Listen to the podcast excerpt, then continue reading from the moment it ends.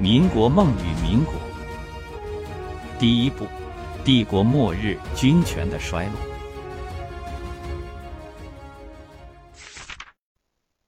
第四章，狠人多尔衮。满清历史上，多尔衮是个挥之不去的幽灵。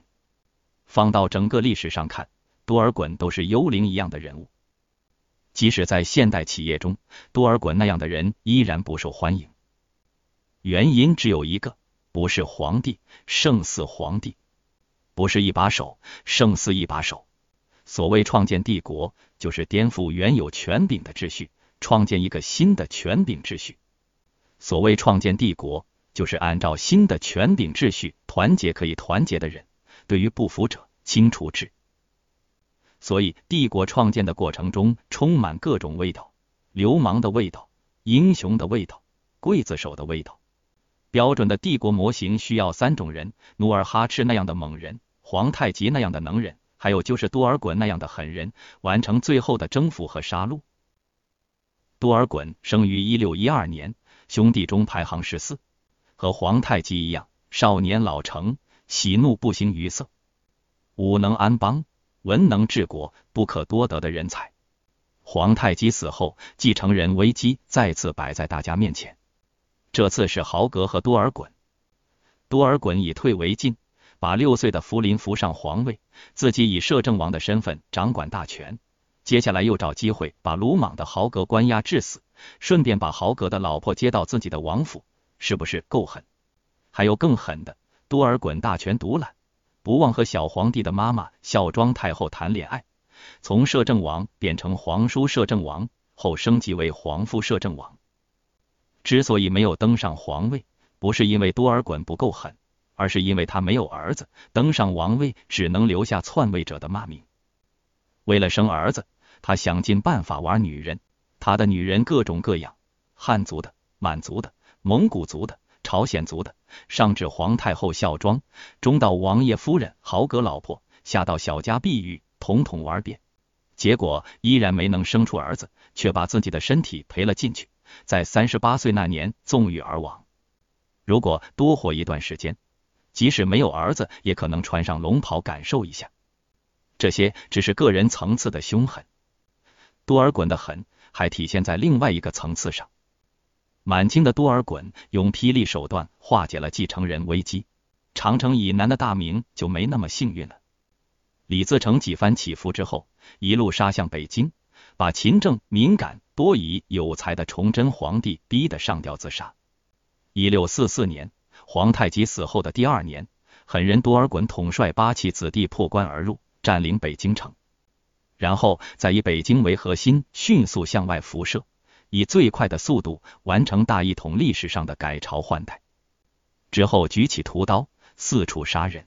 或许大家很纳闷，满清南下对长城以南的汉人而言，等同于一族入侵，原本应该非常艰难，怎么会如此顺利？要理解这一层，必须弄明白一个规律：炮灰率第一层之王朝炮灰。根据本人理解，历史周期率有四层，第一层是炮灰率。炮灰率可以分成两层：权柄变化时的炮灰和制度更迭时的炮灰。这里先说说炮灰率的第一层——王朝炮灰。看看王朝更迭史。秦帝国灭亡之后，刘邦又打了四年楚汉战争，才建立汉帝国。唐帝国取代隋帝国也是一样，充满艰辛。杨广死于公元六一八年。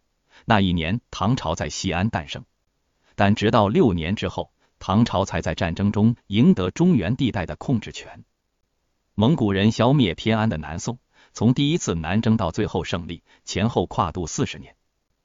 朱元璋从占据南京应天到攻下北京元大都，前后用了十二年时间。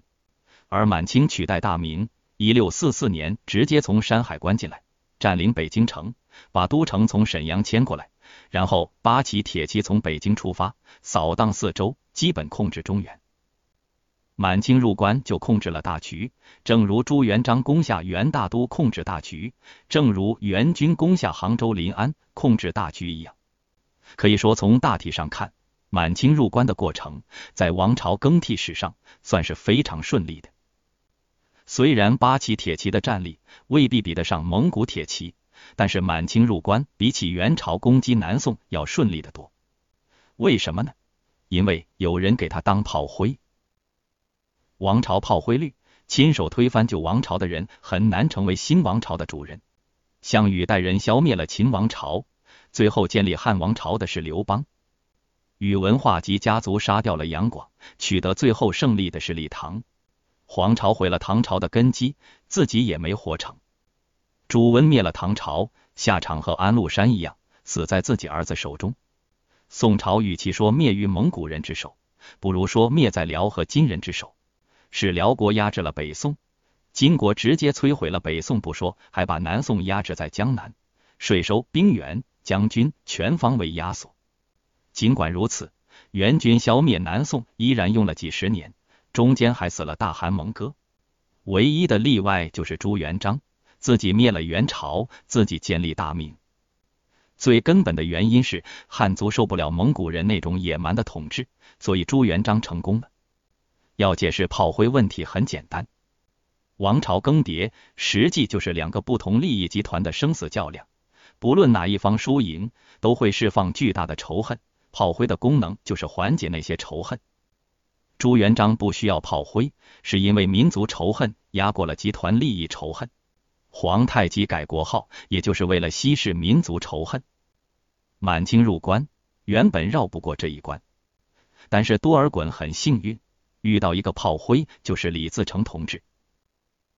李自成生于一六零六年，陕西米脂人，孔武有力，为人豪爽，英雄坯子，却报国无门。因为孔武有力之人很难通过科举流水线，不参加科举想在军队里混得有关系。看看明末名将，要么书生上阵，如孙承宗；要么出身在军人世家，如戚继光，如李成梁。李自成既没有功名，也没有关系，只能在兵站混饭吃，算是没有编制的基层公务员。崇祯为治理腐败，精简机构，结果腐败没有治理。却把李自成那样一大批可怜的基层公务员给裁了。下岗失业的李自成伤心又倒霉。他借了举人艾照的钱还不起，艾照把他告到县衙。县令一看大老粗竟敢欠举人的钱，直接镣铐加身，游街示众去，还想把李自成弄死。幸好李自成人缘不错，被亲友解救出来。艾照哪里比李自成强？无非就是通过了科举流水线而已。武不能安邦，文不能治国，却成了高高在上的权贵，欺压原本应该成为英雄的李自成。屋漏偏逢连夜雨，李自成的老婆又和别人通奸，他愤怒了。既然没法活，既然不让当顺民，那就反了。娘的，既然都是死，何不在死前轰轰烈烈干一番？本朝太祖也是老百姓造反成功的吗？绝境之中的李自成杀掉奸夫淫妇，杀掉爱赵，参加武力选举。李自成孔武有力，是典型的农民领袖，武力选举中的典型人物。经过一系列荣耀、低谷、失败，甚至诈降之后，终于成气候了。一六四四年，李自成参加选举十五年之后，比努尔哈赤效率高，兵临北京城下，崇祯上吊自杀。李自成因为老婆和别人通奸，愤而造反，却没有吸取经验教训。大将刘宗敏是李自成的铁杆，跟着李自成那么多年，到了北京想找女人放松一下，找别人也就罢了，偏偏找了一个不该找的人——吴三桂的心肝陈圆圆。吴三桂是山海关总兵，扼守关内外要道，和清军交战多年，虽有失败，至少山海关没丢。现在的问题是大明没了，主子也就没了。吴三桂不习惯没有主人的生活，得找个新靠山，夹在多尔衮和李自成之间，很烦。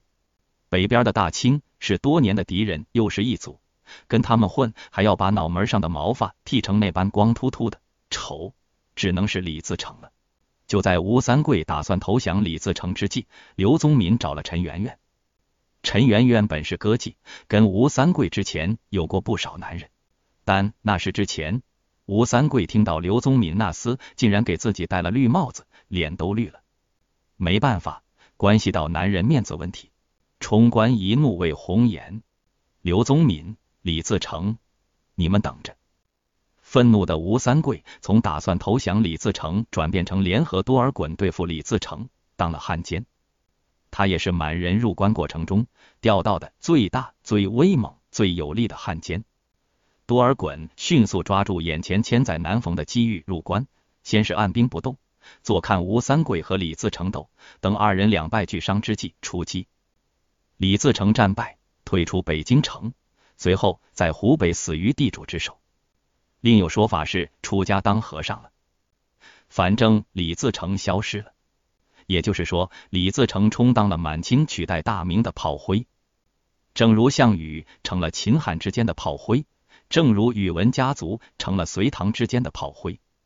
辛辛苦苦十几年，到头来为他人做嫁衣。不过李自成并不遗憾。轰轰烈烈一辈子，青史留名也算壮烈。多尔衮坐在紫禁城里，看着巨大的宫殿，兴奋不已。努尔哈赤老爹，皇太极老兄，我干成了你们梦寐以求的事业，我把你们的事业发扬光大，我们一起青史留名。从此以后，大好的天下就是爱新觉罗家族的。从此以后，爱新觉罗家族成了中华帝国的特权阶层。直到两百七十六年之后，一群愤怒的丘巴在十月十号那天夜里爆发。改朝换代如此容易吗？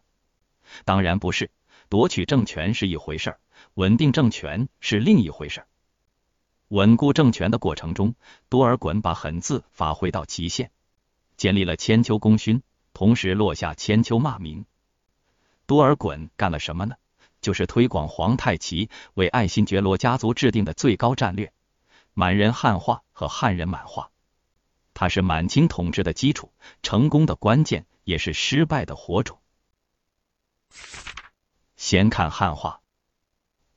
所谓满人自我汉化，就是收买人心，认同汉人那一套。从皇太极推广农业、重视汉人就开始实践。任何事都有两个层面：人和制度。首先是人，多尔衮入关后，第一个问题不是战争，而是人事安排。大明皇帝没有了，但是依靠大明为生的那帮嘴皮子和兵油子还在。多尔衮把大批明朝的书呆子和嘴皮子招安，给他们换一个发型，换一身衣服，让他们继续当官。那些人本来不干活，唧唧歪歪的，满口大道理，整天拉帮结派搞党争。爱新觉罗家的男人虽然文化程度不高，但都极为勤劳强悍，把那帮家伙收拾的服服帖帖。他们也从明朝的汉奸摇身变成清朝的开国功臣。有了那批人，满清快速控制住北方。对于天下名士，也是聘请出山。顾炎武在哪？黄宗羲在哪？查！你们可以不出山，但是我要去请。宛如刘备请诸葛亮出山。亮出态度先，落一个好名声。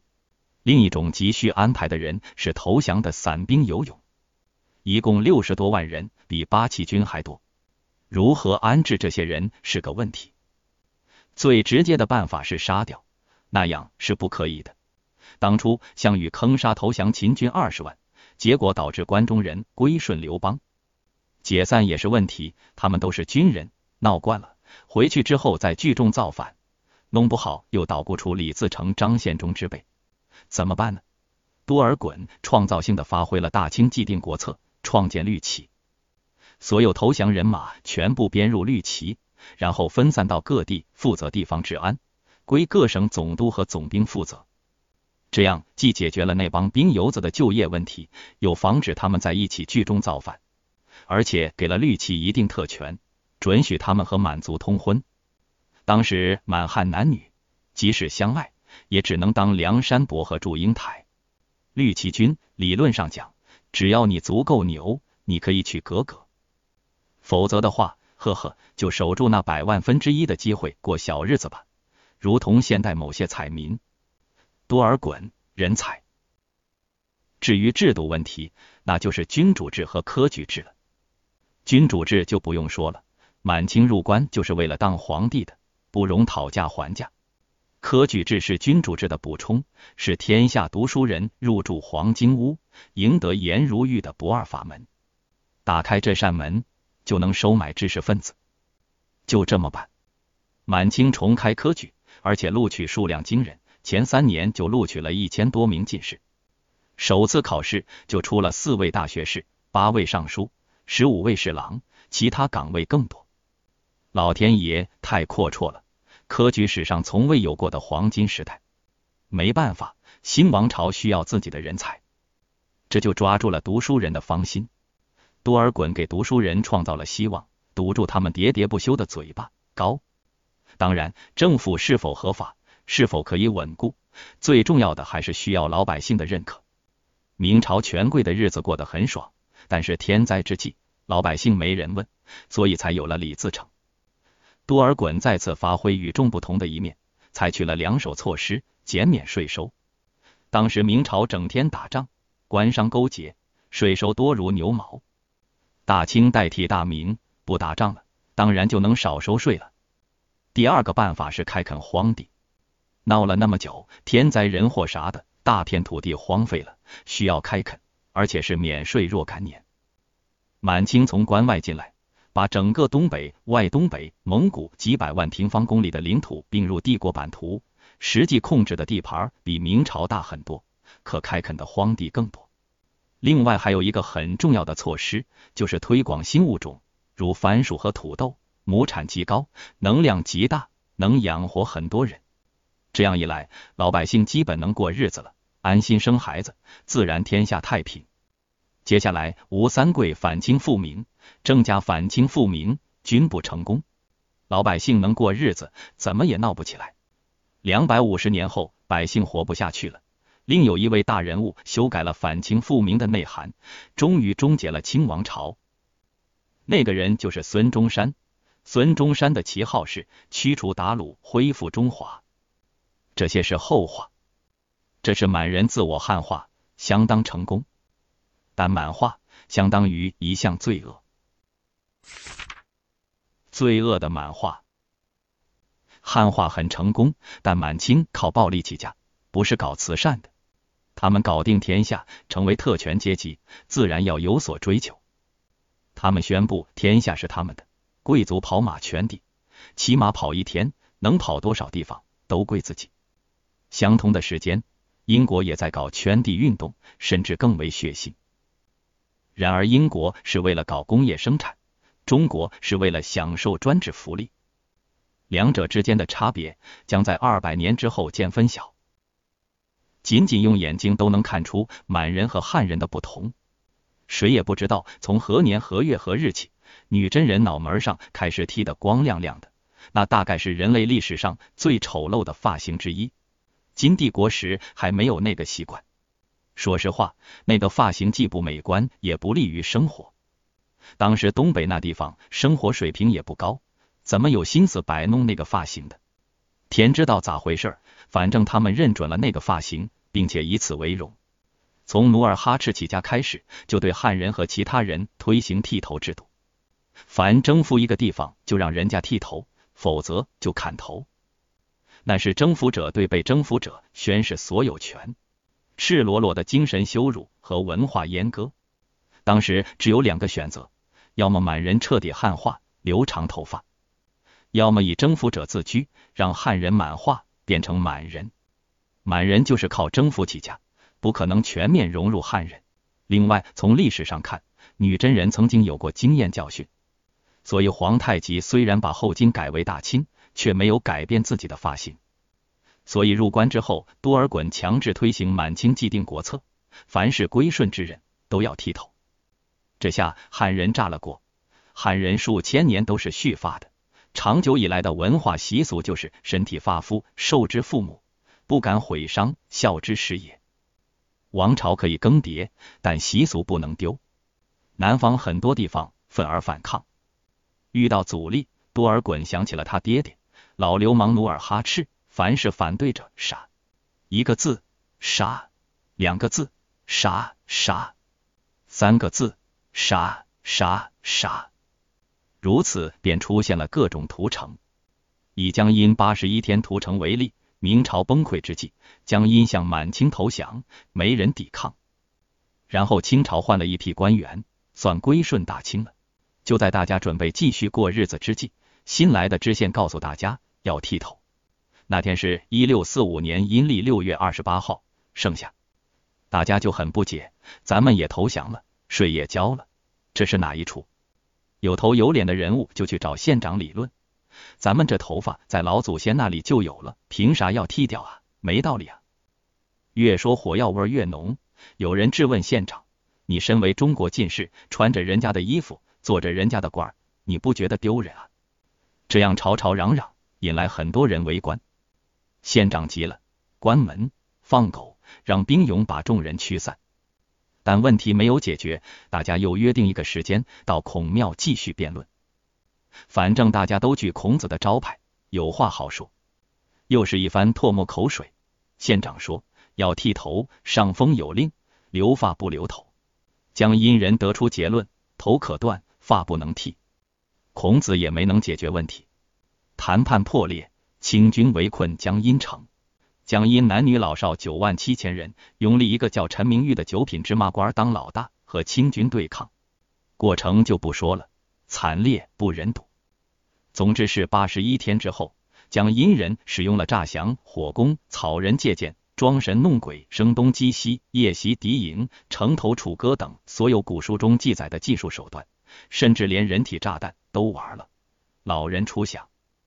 在银元下面放上炸药，借口抽烟点炸药，与敌同归于尽。江阴九万七千人基本上死光，男人战死，女人自杀，全城只有五十多人躲在庙塔里目睹了那一切，惨烈悲壮，堪比南宋末年陆秀夫抱着小皇帝投海。此外还有扬州十日，十天时间，男人被屠杀殆尽，女人被轮奸，千年都市成废墟。此外还有嘉定三屠，反复三次屠杀，人间变成地狱。此外还有屠昆山、屠常熟、屠苏州、屠海宁、屠广州、屠赣州、屠湘潭、屠大同、屠四川等等等，惨烈程度堪比日本大屠杀。事实上，日本入侵中国的战略就是以蒙古和满清南下为蓝本制定的，不仅进兵路线一致，连屠杀都是如出一辙。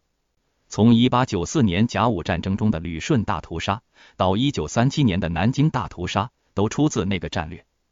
回首往事，总要记住那些血与泪，因为那背后有一行字：国人当自强。剃发就是奴化，属于春秋之前的政治主题思想，野蛮而落后。剃发是在用屠刀推行和文明相悖的秩序，整个过程只有血淋淋的两个大字。罪恶对中华帝国主体民族汉人而言，剃发易服是精神创伤。帝国史上，汉人遭遇过政治上的失败、军事上的失败，败了再起，能承受。但如此沉重的精神创伤属于头一次，甚至是最严重的一次。个人的精神创伤会影响一生，民族的精神创伤会影响历史走势。看看十六世纪到十八世纪的世界历史，英国、法国、德国、俄国的混乱程度不下于中国，但却走到了中国前面。整个清朝是中华民族主体民族汉族创造力最弱、进取精神最弱的时代，但下跪姿势却练习的优美如画。对满人而言，留下一个巨大的政治包袱，日后的统治者必须想办法统治汉人的行为和精神，为日后闭关锁国、行为上控制汉人和文字与精神上控制汉人留下伏笔。对整个清帝国而言，埋下一个巨大的民族矛盾，如同一个暗藏的地雷，时刻都有爆炸的危险。吴三桂谋反的旗号，反清复明；洪秀全闹革命的目标，反清复汉。孙中山闹革命，起于反清复明组织，驱除鞑虏，恢复中华。平爱新觉罗多尔衮，狠人。爱新觉罗家族不是之功臣，中华民族千秋之祸首。